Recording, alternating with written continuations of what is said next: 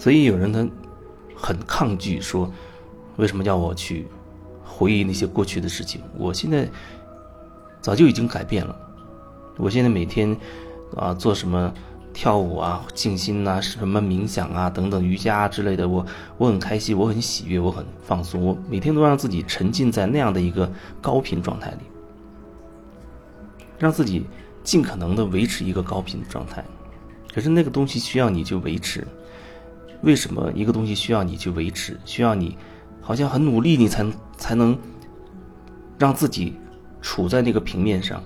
不然你会掉下去。你为什么那么害怕自己掉下去？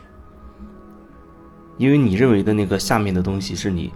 认为不好的东西，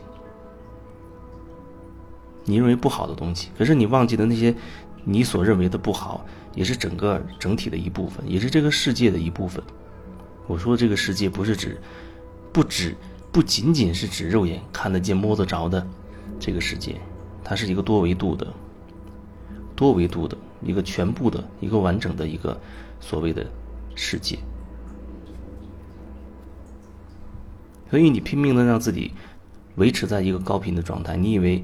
啊这样就可以天天生活的很喜悦很轻松啊等等啊，每天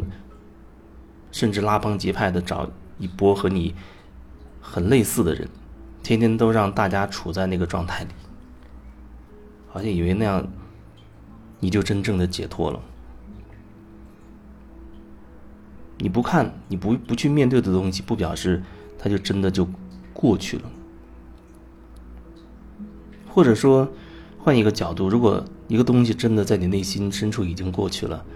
哪怕你回头再去看它，再去真的深入进去感受它的时候，你也不会有太多的比如情绪或者一些不好的什么状态。当然说是这样说，也会有人他可以很巧妙的屏蔽掉自己的那种感受，他也可以像讲别人的故事一样去讲自己曾经的那些甚至是不堪的经历。可是无论他讲的多好听，剖析的多深入，那并不意味着他真的就是在面对自己了。所以这个世界真的很诡异，也很悖论，很诡异也很悖论。